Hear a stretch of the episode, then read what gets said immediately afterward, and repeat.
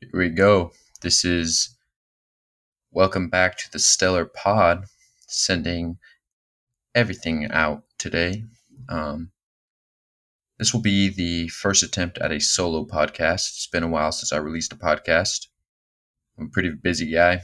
My co hosts are also pretty busy. So I wasn't originally going to do a solo podcast, but I had time to kill tonight, and I thought, you know what? Why don't I try doing it myself. Tonight, what I wanted to talk about was reality, and specifically objective reality and how individuals perceive it throughout their observation of the universe around them. In my life recently, there has been a struggle on per- perceived reality, which has not really led to any conclusive thoughts into what objective reality is in my mind, but has led a struggle more so on what exactly objective reality is. Right now, there's basically two trains of thoughts within my mind. There is what is objective reality, as in an individual perceiving the world around them without having biases from their prior knowledge, who they're interacting with, and who they're interacting with, as in the characteristics that make up that individual. And those characteristics would be physical appearance, the way they talk, their mindset, religion. I guess color of their skin might play, it would play into it as well. And maybe you would say that the societal norms might influence objective reality as well, because when you are pressured into believing or thinking a certain way, that could change what your thoughts are on objective reality versus if you were to just go about yourself in your everyday life.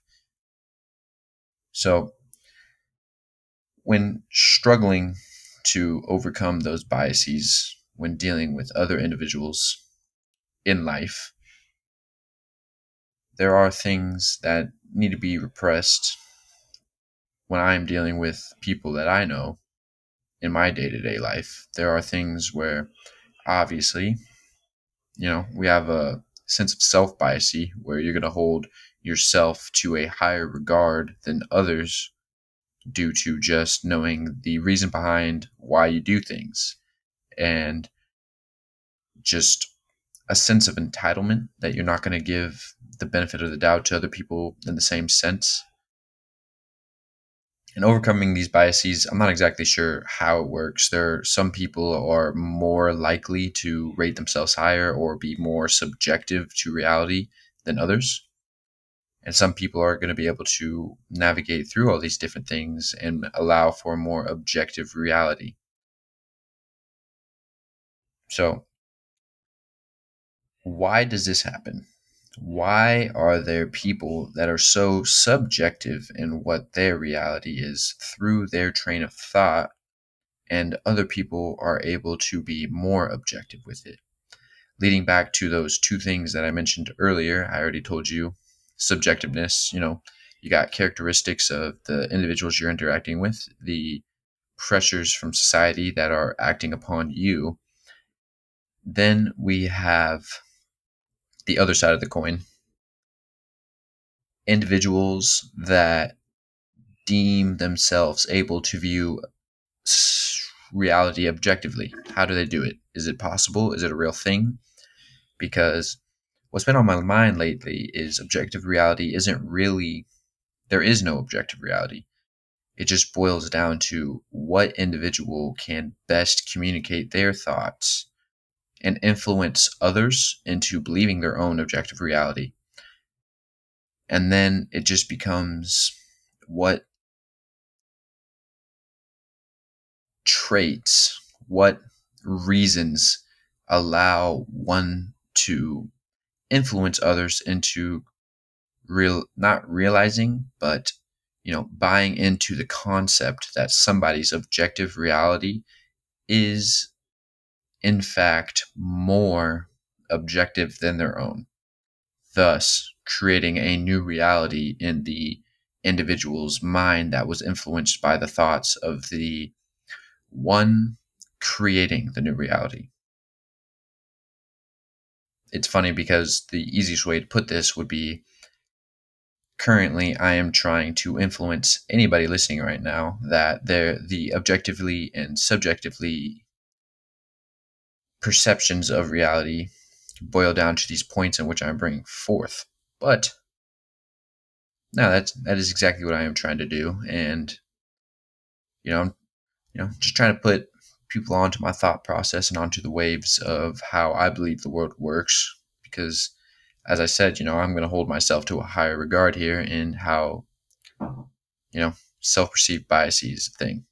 But hindsight 2020, people might listen and be like, oh, you know, that might be true. So, in my day to day, I have dealt with individuals that, you know, we have a combatant viewpoint on what reality is. And somebody will say, oh, this happened and this happened, this is why it happened. But then I can come in and say, no, no, no.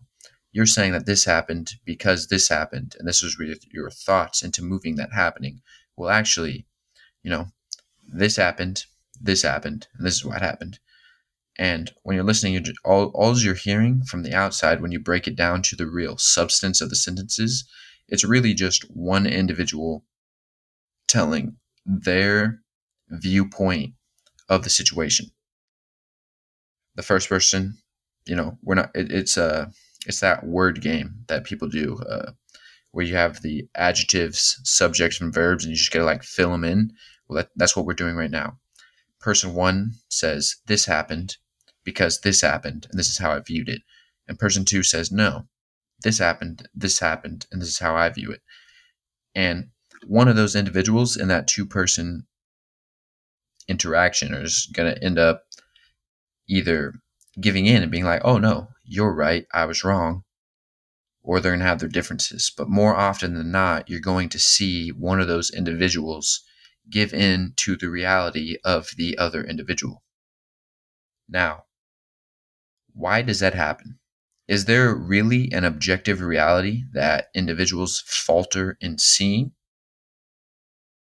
Is it more of one person is at a predisposition due to some due to their personality into just doubting themselves and giving up objective reality to another?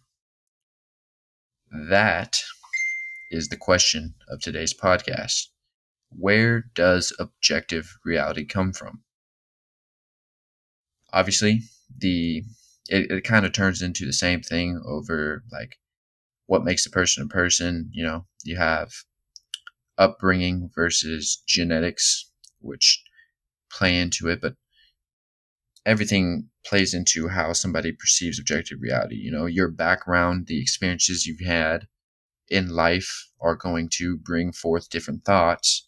Obviously, somebody that has been to war is going to perceive disrespect to be a more dangerous interaction than somebody who's, you know, bibly do disrespect's not anything against me or you. Just take it tongue in cheek, you know, turn the other cheek. But there are differences within people throughout the world, and it is very intriguing on how that works. So, in life right now, you know, most of my earlier podcasts were heavily influenced on the classes in which I was studying at the time. I know I did at least a couple episodes with Matt on transgenderism, uh, sexualities, etc., due to studying sexology, which is a real study, the study of human sexuality within psychology. And currently I'm studying counseling psychology, which, you know, if you live under a rock and don't know, the Sigmund Freud, you know, man with a big Santa Claus beard and a corncob pipe sitting in his little sofa while you lay down on the couch he writes down and psychoanalyzes your entire life to bring forth greatness out of you, then counseling psychology is basically what most individuals think of as like sexy psychology. And that is what I'm currently studying right now. And a big part of counseling psychology is being able to influence others that their objective reality is not the reality in which they actually live in. For instance, a depressed individual is living in a reality where they are worthless, they suck, you know, they're not good at anything. And it is the therapist's job to say, no, you're not worthless, you don't suck, you're not not worth anything. You're just unmotivated. You're just down in the rocks. All you need to do is just, you know, pull up your britches and get a turn of luck, and boom, you're back on the road. Just give them a slap on the back and get them back out there. Now, what is it in that therapist to client interaction that allows for one to change the objective reality for that individual? I don't even know. By changing objective reality for an individual, that that kind of plays into the fact that reality isn't very objective and it is more of a subjective concept. And, you know, maybe that's not the most profound thought, but for me, you know, I want I want to kind of just sit there and take that in for a sec because I've been chewing on it for a little while and it's interesting to me that the fabric of reality, the confines of what is perceived by the human mind, can be influenced so heavily. And for most people, it's going to take, well, not most people, for humans as a whole, usually it will take quite a bit of drilling before we see our own reality change. There are individuals within society that can it takes a little bit less to just, ooh, I did it wrong one time. Whoa, I'm going to move on to the next thing. But that is not the standard experience for people in life. What in life drives one to be able to perceive these minor things, these minor interactions within the stimuli that they experience in their day to day that moves them to be able to adapt quicker and make more correct observations about the world around them. It is awesome because if you th- if you put that into evolutionary perspective, individuals that are better able to identify patterns, and by patterns, you know that's what I mean that they can correctly identify, like, oh shit, uh, Steve ate that berry and he died. I cannot eat that berry. Then boom, you move on with your life. You don't eat that berry, and now you just corrected a mistake that shouldn't have been made in the first place. Or, oh, oh no, you know, oh no, I keep on doing, I keep on eating these berries and they're making me fucking shit my guts out. And you're like, oh, well, pattern recognition. I'm not going to eat these berries anymore. You know, the ability to recognize somebody did this, this is bad, don't do it. The ability that I'm doing this, this is bad, don't do it. That, you know, it's help influencing your reality. And that, from an evolutionary perspective, does make sense. Now, communicating that thought process to individuals in a way that can be grasped at the level of like a you know second grader a child that is one of the ways in which you can better get across a point because not every individual is college educated obviously you know uh, just depending on the geographical area and by that i mean you know city that you're born in your your education is going to be vastly different than somebody. We're going to bring it to the United States. If if you were born in I don't know Connecticut, which I don't know anything about Connecticut, but uh, you know I'm going to assume you know there's lots of places in Connecticut that have more money than you know somewhere in Mississippi I don't know anything about Mississippi either, so maybe that's not the greatest comparison, but you know, just stereotypically, I would assume somebody in Connecticut receives a better education than somebody in Mississippi. And by receiving that education and those benefits of growing up in a certain area, you're going to have a different outlook on life. You're going to have a different way of conceptualizing the world around you. And when those experiences add up over time, it's going to create different individuals that are better equipped to deal with different things in life. And for the most part, a majority of individuals are not going to be raised in that wonderful, I don't know, Atlantic coast, you know, five generations deep of wealth communities in Connecticut, and a majority of people are going to be more akin to the community in, you know, I'll pick on somewhere else, Wyoming, where you don't have a large population. You know, your family's, you know, you, you have enough to survive, but you're not coming from riches, so you don't get to enjoy the finer things in life. You know, you're just still worried about, you know, getting food on the table, just living life, just you know, spitting loogies off the porch and doing your thing, but that's just how life is for most of the world. And if you know, if you're lucky enough to be born in the United States, you're already ahead of lots of countries in the world as far as education and standard of living goes. So those individuals that you're trying to communicate your thoughts to, you have to be able to break them down in a way in which you're able to uh, allow others that may not be on the same wavelength as you to still internalize the points you're making so that your subjective reality. Because if others do not agree with you, then it's not objective. It would be a subjective reality. Can become the objective reality through the point of view of everybody else. Because once enough people agree on it, then it becomes a societal norm, and that you know, objective reality. But yeah, that is uh, an interesting thought process to work on. You know, communication skills, and you know, it, it plays into empathy a lot.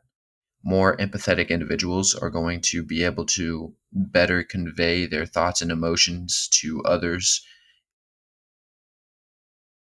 as a direct result of them being able to conceptual, conceptualize the thoughts and emotions of the individuals they're interacting with. So, if I know, hey, well, yeah, as a child, I think most people can grasp this. So take it back to when you were like in, I don't know, fifth grade, and you get home and you're, you know, one of your parents is in a bad mood. Oh shit, it was a terrible day at work. You know, the boss yelled at me. My hours got cut down. The paycheck's not going to be that good. I don't know. The economy's in a trash, which I don't believe in, but you know, people get mad. People get mad, and so you know your your parents are in a bad mood. So you know you have to be you have to spice it up. You know you have to use your empathetic skills of oh shit somebody's in a bad mood. Let me interact with them in a way in which is going to bring forth happiness out of them, so that when I ask, oh, can I have a snack? They're not going to be like, oh, you want a snack? God damn, the bills ain't going to pay yourself. Did you buy that fucking banana? Like, you know, it's not a. You got to be able to empathize with others, which is a skill that is honestly being lost due to technology. You know, we're all so used to seeing human emotion and human communication as uh, your own communication. All of us have some sort of form of social media, iMessenger, text, call, whatever. You know, whenever you're communicating in any form rather than face to face, you're losing that human interaction that has been around for 99% of human civilization that, you know, today is just, oh, I don't want to make a phone call, let me shoot a text, or, oh, I don't want to freaking hang out with you, but we can video chat or we can make a phone call, I'll send you a meme, which is just some sort of lower form of communication, which really gets rid of what makes humans so great in the first place, which was just having such a prominent linguistic communication skill, the ability to conceptualize words from others just by hearing their tone of voice and the sentence structure, you know, putting a certain word here, a certain word there conveys a different meaning than this word and that word. And there's there's a break not not a breakdown. It's not a breakdown. It's an evolution in today's society in which we are going to a different reality. It's not. It's, I, and this is me once again. This is my subjective reality. I wanted to call it objective, but you know, I'll, I'll go ahead and admit because you know I'm on recording. Might as well just admit that this is a subjective reality to me. Is that we are evolving to a state in society in which technology can no longer it can't be overlooked. I I often think, could I survive without a phone? I don't think I could. I do my banking, I do my communication, I have my calendar, I have my notes, my email, I use podcasting, social media. I play games when I'm bored. I read on there. That information is a huge thing in, in this stage and age. Uh, in this day and age, not everybody's into uh, information, but for me, one of my main addictions. Everybody has addictions: drugs, food, drinks, the gym. I, I'm literally addicted to information and consuming it and spreading it as I would assume anybody listening to a podcast would probably be information hungry. Information, can't get enough of it. It's just another form of communication that is leading us down a road in which we are no longer establishing that face to face soft skills, learning how to deal with other individuals, and creating a more robotic technological reality. I'm going to wrap it up there. You know, I'm just use today's stellar, I'm not even going to call it a stellar talk. I'll call it a stellar journal. This will be Stellar Journal 1. But it was a good good way to get my my message out. You know, they, uh, we're still very early in the stellar pod. Have many more years, unless I, you know, die at a tragic young age. Hopefully, not. but we'll, we'll see what happens there. And uh, yeah, so stellar journal one. You know, objective reality, subjective reality. Just kind of going on a tangent briefly. 20 minutes if you consider that briefly. I would consider it brief. I like my podcast to be at least an hour so I can spend some time really just listening. But it is what it is. You know, I thank you for listening, and we'll be moving on. Catch you next time.